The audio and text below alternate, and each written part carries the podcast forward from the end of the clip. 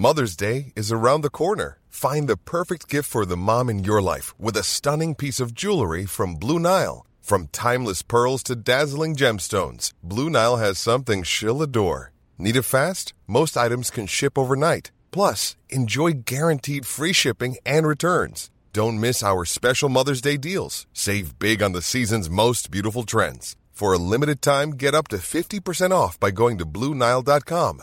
That's Blue Nile dot com. Hey, I'm Ryan Reynolds. Recently, I asked Mint Mobile's legal team if big wireless companies are allowed to raise prices due to inflation. They said yes. And then when I asked if raising prices technically violates those onerous two-year contracts, they said, what the f*** are you talking about, you insane Hollywood ass f- So to recap, we're cutting the price of Mint Unlimited from thirty dollars a month to just fifteen dollars a month. Give it a try at mintmobile.com slash switch. forty-five dollars up front for three months plus taxes and fees. Promo rate for new customers for limited time. Unlimited more than forty gigabytes per month. Slows full terms at mint mobile dot com. Hi everybody, welcome to Dan Snow's History Hit. On the first of September nineteen thirty-nine at four forty-five a.m, the German battleship Schleswig-Holstein opened fire on Polish positions in the free city of Danzig on the Baltic coast. They were the first shots of the Second World War in Europe. German armour and infantry units already crossed the border at several points, and a propaganda operation was in place to claim that German forces were acting in self-defence. The German invasion of Poland had begun. It would lead to declarations of war by Britain and France on Germany, the start of another war on the European continent. This episode of History Hit is a replay of one that we first broadcast on the anniversary of that event in twenty nineteen, on the eightieth anniversary. It's got Roger Moorhouse, one of our favourite historians here at History Hit. He's written a series of books on Polish German history from the Second World War, and he wrote a great account of this battle for Poland in nineteen thirty-nine. We've got a flutter of World War Two podcasts out at the moment. Richard Overy, the world's greatest expert on the Second World War, with his slight new interpretation of the war as a great clash of imperial entities.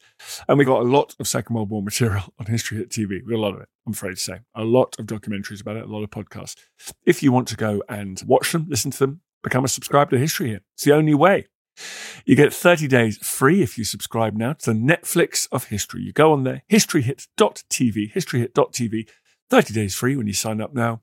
And for the price of a fancy coffee every month, you get access to the world's greatest history channel. It's actually been nominated, it's not just me saying that anymore, it's actually been nominated here in the U K in a British Media Industry Awards as the best specialist channel. So uh, head over and see what all the fuss is about, history hit dot t v. In the meantime though, here is Roger Moorhouse. Roger, thanks very much for coming back on the show. Pleasure. Always good to have you on. Now this is... um. This is as big as, this is it. This is the start of the Second World War. But you, rather yeah. than writing it from the British point of view, you're actually reminding us that it was, in fact, the Poles that were initially in uh, in the crosshairs of yes. Hitler's Wehrmacht. Yeah, I think, I mean, uh, the Poles, bless them, I think they get a poor deal uh, in a lot of things. I mean, for, certainly the the Anglo-Saxon perspective on history tends to stop, you know, kind of at Berlin. And uh, most things points east of that are, are pretty much ignored, with notable exceptions. But I think Poland sort of falls foul of that. And a good example, really, is the, is the Polish campaign, you know, thirty-nine. It starts the war. It's very significant, as I show in the book. It, you know, a lot of the sort of salient features of the later war, the sort of barbarization of warfare, the targeting of civilians, all of that sort of thing, blitzkrieg no less, is all in the Polish campaign. And yet, you know, it doesn't really feature in our collective narrative of the Second World War. Beyond maybe a page, it might get a you know the odd mention that the Poles are you know send cavalry against tanks, all of that sort of mythology. And it struck me when I was writing the last book on the Nazi-Soviet Pact that you know there's a big gap in our understanding actually of that campaign. And rather than seeing it from a purely Western perspective and talking about you know Westminster shenanigans and Britain sort of doing the right thing, as in going to war, but they're not not actually doing much about it, to actually sort of switch the perspective and try and see it from the Polish perspective uh, and use Polish sources as well. So I, I've kind of switched the uh, point of attack, as it were, to look at it from a Polish perspective. And it's and it's a very different story. Start at the beginning. Poland, which had disappeared, had been swallowed up by its neighbours in the eighteenth century mm. and nineteenth, suddenly re-emerges after Versailles. It is occupying bits of the former Austro-Hungarian Empire, bits of the former Russian Empire, bits of the German Empire. Why did that unique geography provide the excuse for Adolf Hitler to, to go to war against Poland? Well, you've got the situation after the First World War where basically both the Soviet Union as a successor state to, to Russia and then Nazi Germany as of, you know, as of nineteen thirty-three are both revisionist states. They both want to revise what happened at the end of the First World War. And it's worth mentioning that Poland actually sort of does re-emerge after that one hundred twenty-three years of, of being wiped from the map. Its re-emergence is kind of done on its own bat. So it does, it profits from that collapse, but it, it it's already de facto, you know, created its own state by the time Versailles is is, is kind of rubber stamping its existence. So it, it's not, it doesn't owe its existence solely to Versailles. That's a point that's worth mentioning. But to those two revisionist states, to Nazi Germany and to the Soviet Union, it's it's an abomination. It's it's taken their land. It's a, it's a almost a personification of the Versailles settlement. You know, and it has to go. So even before thirty-three, actually, um, you know, German senior German ministers are saying that um, you know the, the future grounds of a German uh, Soviet collaboration must include the destruction of Poland. So it's, it's even in the in the early early nineteen twenties, even it's been talked about. So the point at which Germany and the Soviet Union find common ground will inevitably mean the destruction of Poland. And that's what happens with the Nazi-Soviet Pact in August nineteen thirty-nine, and then, you know, a week later you've got the, the German invasion of Poland. I mean, just give us a sense. I mean, why why is there this antipathy towards Poland? Is it peak, or is it the fact that there are Germans living now in, under a under a Polish government being forced to learn Polish and use... Yeah, I mean, there is that, that, that element. I think primarily it's the interwar Poland symbolises the Versailles Treaty for those two countries, and they want to get rid of the Versailles Treaty.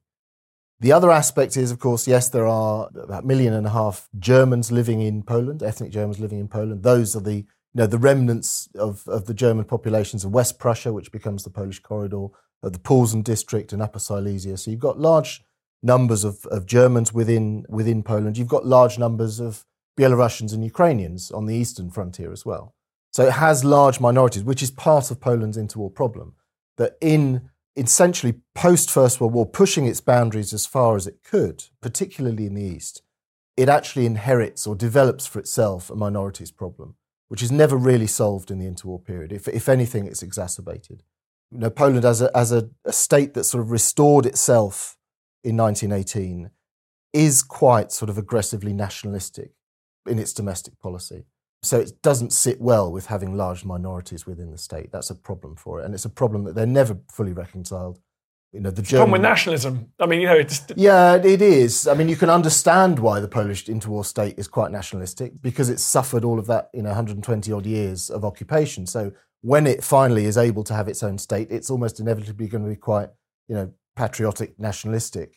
But that doesn't sit well with the fact that it's got large minorities in, in its uh, in its midst. So it's a problem of its own making that it never really solves. Almost like the ideology of nationalism dreamt up by a load of Frenchmen in the eighteenth century proved inappropriate when implanted on the very complex geography, ethnic yeah, geography of Eastern Europe. And it is very complex as yeah. well. You have you, you don't have you don't have clear sort of delineation of, of populations.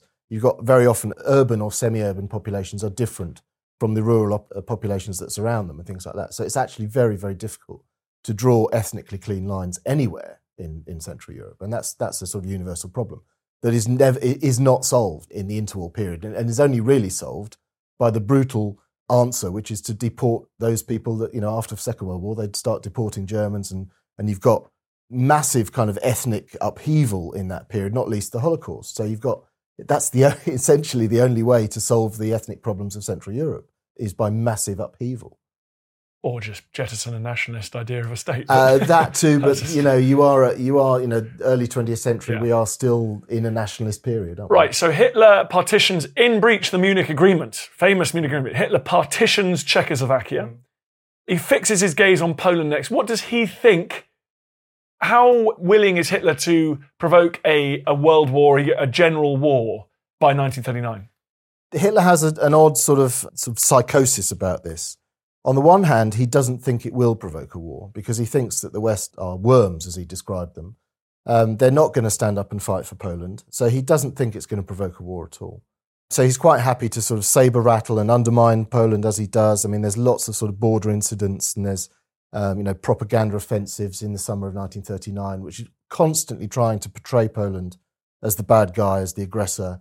And that culminates in the in the Gleiwitz incidents of August thirty-first, which is this attack on a radio station inside Germany, but close to the Polish border, which is made to look like it was done by uh, Polish irregulars. And in fact, it was... In fact, it was the S S. Yeah, that had done it itself, which is a fabulous story. And I, again, I, I sort of retell that story in my in the introduction to the book. It's the it's the opening scene, and it's a great scene. And again, you know, part of my justification for the book was to want to put the Poles back into their their own narrative, as I said at the beginning. And there's one, you know, interesting case there that the the victim. There was only one victim. Again, it's Gleiwitz gets told in the wrong way all the time. It's mixed up with other operations of the period. Uh, it's conflated with other, other operations, and it, the narrative is really is wrong most of the time it's told. If you actually go back to the original sources, which I have, you can you can sort of clarify what it is. And there's only one victim of Gleiwitz, and his name was Franciszek Honiok, and he was an ethnic Pole living in Upper Silesia, in German Upper Silesia. And he was picked up by the Gestapo because they wanted someone with a track record of Polish agitation, and he had that. He was picked up from a bar and taken to a number of police stations, never registered anywhere. You know, despite the sort of mania for, German mania for paperwork, he was never registered anywhere. No one spoke to him. Uh, and he was there smoking gun. So he was the guy that they were going to, you know, leave at the scene, which they did. And he is shot at the end of the Gleiwitz operation. They take over this radio station, and they are supposed to transmit a sort of incendiary Polish announcement saying that, uh, you know, the War of Liberation has begun, and we're going to, we're going to take German territory and all this sort of thing. They only get about nine words in, and then for some reason it's broken off, and then there's just white noise. But the first nine words, they reckon, were actually broadcast. Uh, but it didn't matter. It was just a propaganda exercise to give them the excuse. And then Honiok is left at the scene, having been drugged initially and then shot. But Honiok is never fleshed out. So again, you see, he's he suffers from this idea that the Poles kind of are beyond the radius of history. So I wanted to flesh out who Honiok was as far as is possible. So again, I sort of researched that to, to actually flesh out this first victim of World War Two. So that in itself is a, is a, is an interesting aside, anyway. But now Hitler Hitler's willing to run the risk that he, he thinks that the Western powers are not going to intervene. He thinks they're weak, they're corrupted, that democracy has corrupted them, uh, and that uh, they won't intervene in the, on the Poles' behalf. But just to make sure, he does makes all of this effort to undermine Poland's case for assistance, to make it look like it's the aggressor, to give every excuse possible to those voices in the West that say, oh, do we really want to be going to war for Poland?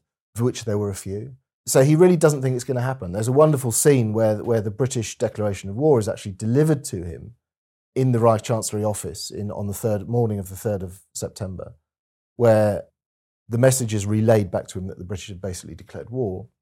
And he turns to Ribbentrop, who's been his great advisor, and he says, what now? Because it's, this, is, this isn't what Ribbentrop had told him would happen, and it's not what he thought would happen. So there's, there's a profound miscalculation, actually, on Hitler's part, that uh, he, he didn't expect this to trigger a, a world war. So talk to me about the German invasion and Polish preparations and resistance. Following the incident, the S S fake attack on that radio station, what happens in the hours following that? Following morning, you know, the, the tanks are already rolling. Following morning, by the time that uh, that incident is being reported in the German press and on the on German radio, you know, the tanks are already rolling. They they roll, you know, already about four o'clock. The first shots fired are at the Westerplatte, which is a Polish port uh, just to the north of Danzig. And that was a military depot which had been established in the nineteen twenties, uh, essentially to handle sort of sensitive and military traffic, which couldn't couldn't go through Danzig itself because it would be disrupted by the German population of Danzig. So the first shots are fired by the uh, an aged uh, German battleship, the Schleswig-Holstein, which opens fire at almost point-blank range on the, the Polish uh, depot on the Westerplatte, which is a great sight. You know, it's still. I was there a couple of weeks ago. It's it's a great place to go and see. You know, as, as the, the the site of the opening shots of World War Two. It's quite phenomenal. Uh, not many people go there. I think. I think more of us should. Those are the first shots. Simultaneously, the first air raids take place. The town of Vielun, for example, is raided uh, soon after five o'clock. Again, Vielun is undef- undefended uh, and is is almost completely destroyed by by German Stukas. another town called Tczew, which is a sort of strategically important crossing on the Vistula, the river Vistula, is raided at four thirty in the morning as well. So already, you know, at dawn, shots are being fired and the tanks are rolling across the frontier. And then what was the state of Polish preparation? It, it's actually quite thorough. The Polish army is not as inept or ill-prepared or feckless as it's often described. Part of the problem with this narrative is that, you know, because no, nobody has had a sort of a vested interest in telling the story over the years, we're left effectively, you know, the thing that, that anyone seems to know or thinks they know about the September campaign is basically German propaganda from World War Two, which is that the Poles are, you know, charging German tanks with their cavalry, that they're sort of feckless, they're not worth defending, they're foolish, they're unprepared, all of this stuff. Uh, and that's really not fair, that's really not true. If you look back at, you know, what, what the Polish preparations were, of course they are massively lacking, in, particularly in armour, vis-à-vis the Germans. That's one thing. But the, the Poles still, they're, they're the fifth largest standing army in the world in nineteen thirty-nine. They have a, a pretty good air force. By most people's standards in nineteen thirty-nine, their air force is pretty well equipped. They have tanks. They just don't have any of the same quality of the Germans and the same quantity. And crucially, their preparations in, in nineteen thirty-nine were as much strategically minded as they were uh, militarily. And the strategic aspect of this is that they didn't want to give the Western powers any excuse not to act. And that meant you had to basically defend your frontiers. So the logical argument would be, in nineteen thirty-nine, you find a defensive line that you can hold to, which would be, a, you know, ideally, you know, Poland's pretty flat, so there's no natural defences except for rivers. So it was talked about amongst the Polish high command that you could defend the line of the Vistula, which runs more or less north-south through Poland, and the line of the river Narew, which runs in the northeast, you know, it joins the joins the Vistula. You could defend those two lines. They're both substantial rivers. They would be defensible. But then, of course, you're ceding all of Western Poland to, to the Germans. And that would mean that the British and the French would go, well, we're not going to fight for you if you're not going to fight for yourselves. There's another, you know, more grist to the mill of those in the West who would say, well, we're not. Why should we defend these, these, these idiotic Poles? So the political argument meant that you had to defend the frontier.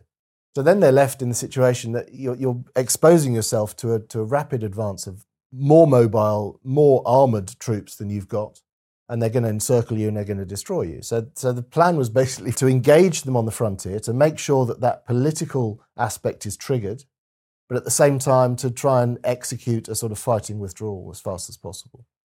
So it was all thought through. This wasn't some sort of, you know, again, like the German propaganda says, this wasn't some sort of foolish, feckless idea that they would take on tanks with, with cavalry. They never did. It's a myth.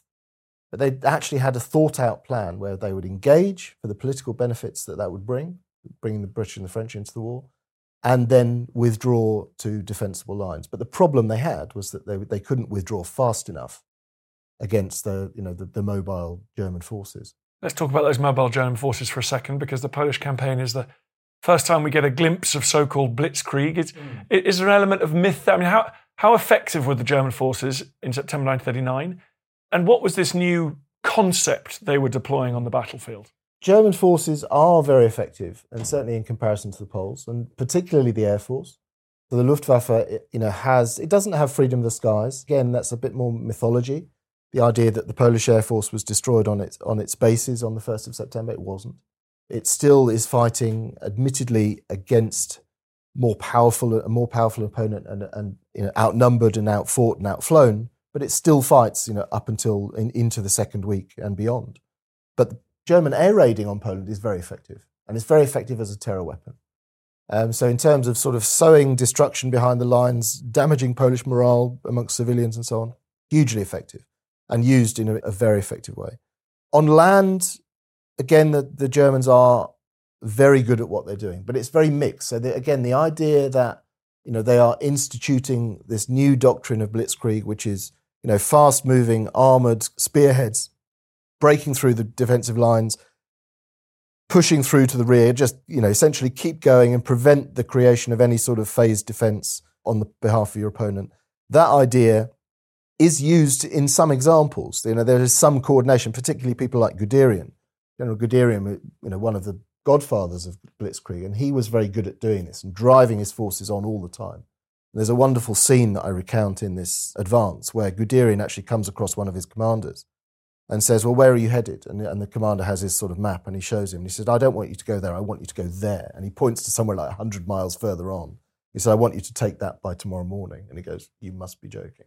But that was essentially was the essence of blitzkrieg, is that rapid advance of, of armoured columns as far as they could possibly go to disrupt any sort of phased defence.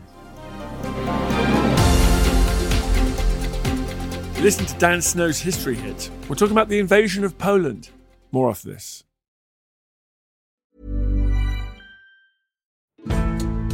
Join us this month on Gone Medieval from History Hit. I'm Matt Lewis. And I'm Eleanor Yanaga. This April, dive into our special mini-series. With the help of leading experts, we're tracing the foundations of England by exploring the country's most powerful Anglo-Saxon kingdoms. We'll be looking at Northumbria, Mercia, and Wessex, as well as the rulers and their councils who helped shape a nation. Make sure to get every episode by listening and following Gone Medieval from History Hit, wherever you get your podcasts. Imagine the softest sheets you've ever felt. Now imagine them getting even softer over time. That's what you'll feel with Bowl and Branch's organic cotton sheets. In a recent customer survey, ninety-six percent replied that Bowl and Branch sheets get softer with every wash. Start getting your best night's sleep in these sheets that get softer and softer for years to come. Try their sheets with a thirty-night guarantee. Plus, get fifteen percent off your first order at bowl and branch dot com. Code BUTTERY. Exclusions apply. See site for details. Looking for the perfect gift to celebrate the moms in your life? Aura frames are beautiful, Wi-Fi connected digital picture frames that allow you to share and display unlimited photos. It's super easy to upload and share photos via the Aura app. And if you're giving an Aura as a gift, you can even personalize the frame with preloaded photos and memories. And also remember, when using messaging apps, they shrink the photos. You cannot print those out. You cannot blow them up. This is high-quality imagery going to one of the most important people in your life. The Aura app is super easy to set up. It takes about two minutes, and you're going to love it. There's free unlimited storage. Add unlimited photos and videos and invite as many people as you want to a frame. Right now, Aura has got a great deal for Mother's Day. Listeners can save on the perfect gift by visiting aura frames dot com to get thirty dollars plus free shipping on their best-selling frame. That's A U R A frames dot com. Use code Dan Snow at checkout to save. Terms and conditions apply.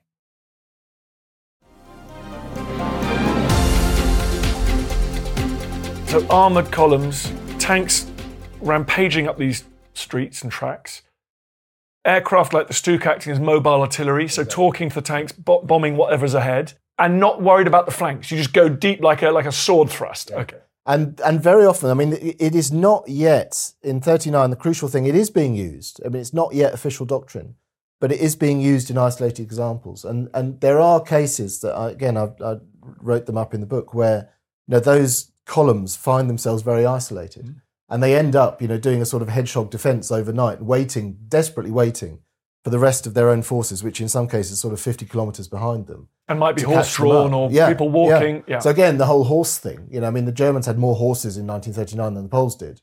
You know, let's, so let's not, let's get away from the idea of the Germans all being in tanks and the Poles all being in horses. That's, mm. that's uh, that, again, that's German propaganda. The trouble is, for the Poles, you hear that a German spearhead is fifty kilometres behind you, and you just panic, you just melt, you just panic. Yeah. Whereas actually, if they, as the Russians later learned and demonstrated, it doesn't really matter if you just stand firm where you are. And you know, the, the German might actually be quite weak, even though they've yeah. got their spear tip. Okay. But again, it kind of it, it hadn't really been dealt with in that way before. And as you say, the Soviets, the Red Army, had to learn how to deal with that, and they learnt the hard way and with with heavy losses. But the Poles weren't really versed in how to do it. Where the Poles had something to defend, where they had um, fortifications, bunkers, of which there were many installations, particularly places like Mława up in the north, the frontier just south of East Prussia, you know, they could actually hold the Germans very well. So where they had something concrete, literally concrete to defend, they actually fought very well, and they could hold them off for, for many days until outflanked. So, I mean, even, even Hitler sort of, you know, in, in a speech in Danzig on whatever, seventeenth of September, you know, praised the fighting ability of the ordinary Polish soldier. In this, they, they fought, fought with, with great uh, courage. And they did. And in many cases, they gave the Germans a bloody nose. When did Britain and France declare war? So the British and the French, you know, agonised uh, about their declaration of war initially. The Poles, right from the outset, from September the first, were messaging uh, London and Paris and basically saying, OK, well, you know, the terms of our agreement have now been triggered. When are you declaring war? And uh, British and the French wrestled with this. The British didn't have the capacity on land to really do anything effectively at the time. They didn't have any troops ac- across the, the uh, Channel, for example. So they're rather dependent on French action. The French were less willing to act than the British were, but they both managed to sort of collectively grow a spine and actually declare war, which they did on the, on the morning of September the third. This is this famous, you know, we probably all heard the, the radio broadcast of Chamberlain announcing to the world that he delivered a, an ultimatum to Herr Hitler that uh, German forces should be withdrawn forthwith from Poland and so on. And no such undertaking, no such has, been undertaking has been received. So consequently, this country is at war with, with Germany. Wonderful moment in, you know, when sort of hairs on that stick up on the back of your neck moment. But that's in that's on the morning of the third of September. And as such, I mean, a, a lot of what the British and the French politicians are talking about in that period where they are agonising, they're talking about a sense of national honour. They're saying, we can't let these people down. You know, our honour demands that we do what we said we would do. And, and it is an honourable act to have declared war, because actually, certainly from a British perspective, there's not that much that we could have done. There's really not much chance that the British could project their power to the Baltic and to Eastern Europe. That certainly isn't the case. And as I said, there are no British troops across the uh, Channel. So there's not much that can be done in the short term uh, in terms of a land offensive. What they could have done was to start bombing German targets, which they do do. They start rather tentatively bombing military targets, Wilhelmshaven, places, ports and so on, and dropping leaflets as well, which is just preposterous. You know, so they start dropping leaflets on the German population saying, you know, do you know what your country is doing, and, you know, separate yourselves from, from Herr Hitler and his gang and so on. I mean, that was a rather ludicrous thing to do. The British attitude is somewhat half-hearted, to say the least. And there's a wonderful scene where I think it's Kingsley Wood, the Minister for Air, was uh, challenged in the cabinet meeting and, and said, well, why aren't we bombing uh, German arms dumps in the in the Black Forest, which would, you'd imagine was a, you know, a, a rather obvious target? And he said, good God, uh, are you not aware that the, that's private property? Uh, this rather sums up the British attitude. We were very much fighting with one arm behind our back and, and sort of going through the motions, or not even that, just pretending to to make war.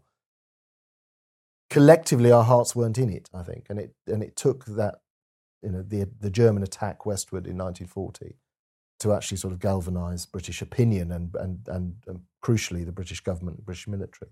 So not much is done. There is this sort of Saar offensive that the French undertake, which is supposedly a prelude to a general attack in the west, but it never it never amounts to anything. The French probe into Germany. They probe, and it is a, it is a very very half-hearted probe. I mean, there's a, there's a couple of accounts of, you know, a division being held up by a single single German machine gun, for example, which is just, I mean, it's ludicrous. Half-hearted doesn't begin to describe it.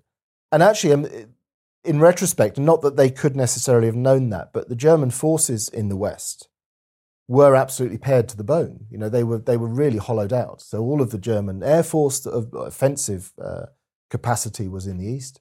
Almost all of its armour was in the East. So actually, had they been minded to push hard in the Saar offensive, the French, they could have achieved something, but they weren't. And it, you know, lasted a couple of days and fizzled, fizzled out, and they and they withdrew. And of course, the Poles are reporting the Saar offensive in the most sort of glowing, hyperbolic terms and saying, oh, we, you know, they're advancing on Stuttgart. No, they, no, they weren't, you know.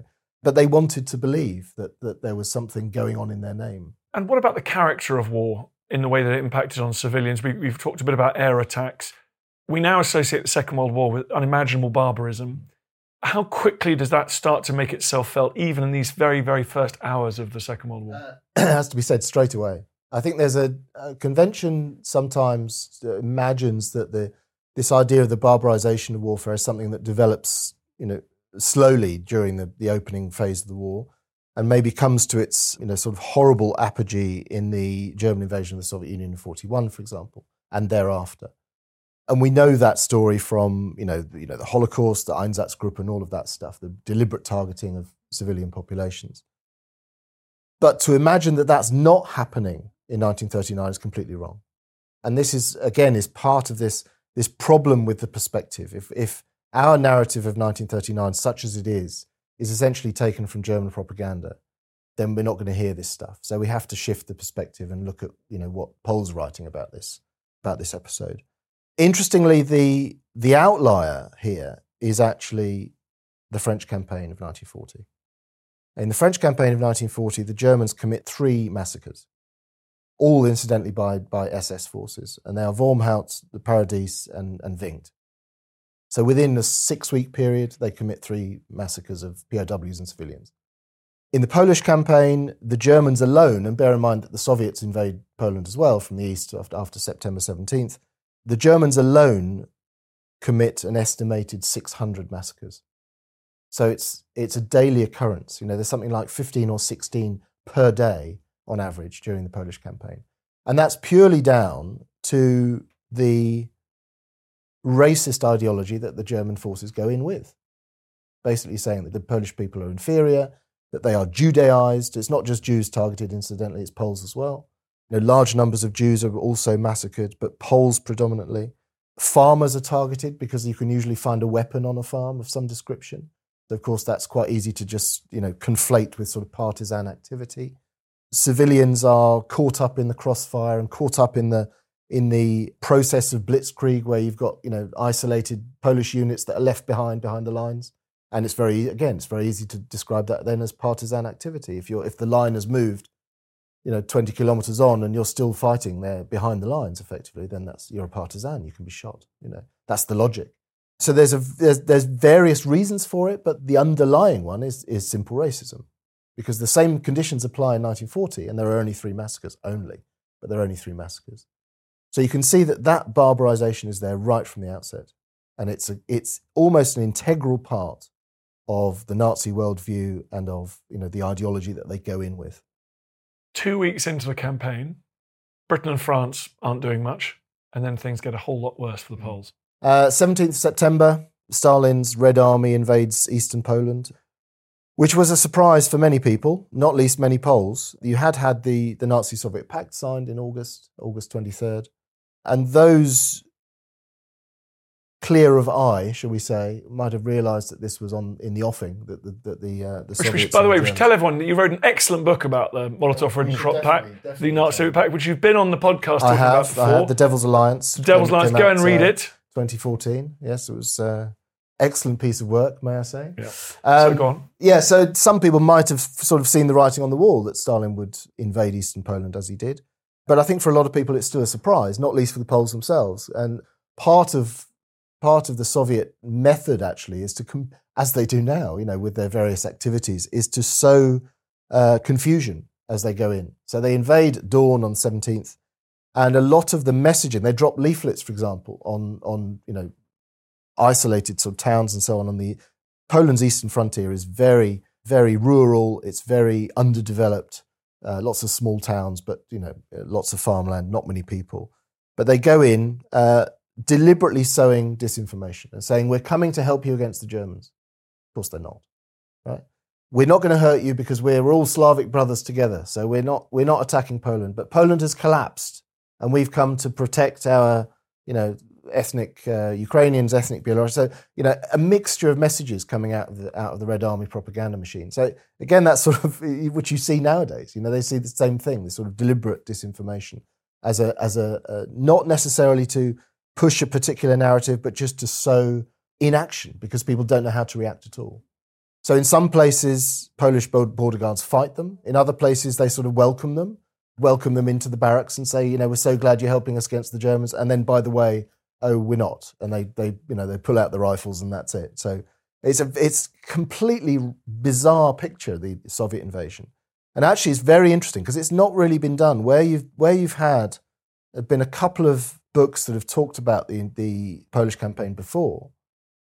They really, because of a lack of sources and maybe a lack of will, perhaps, they haven't looked at the Soviet invasion in any sort of depth at all. And the more you look into it, the more bizarre it seems. It's it's it, it is a military invasion, but it's it's absolutely chaotic on both sides.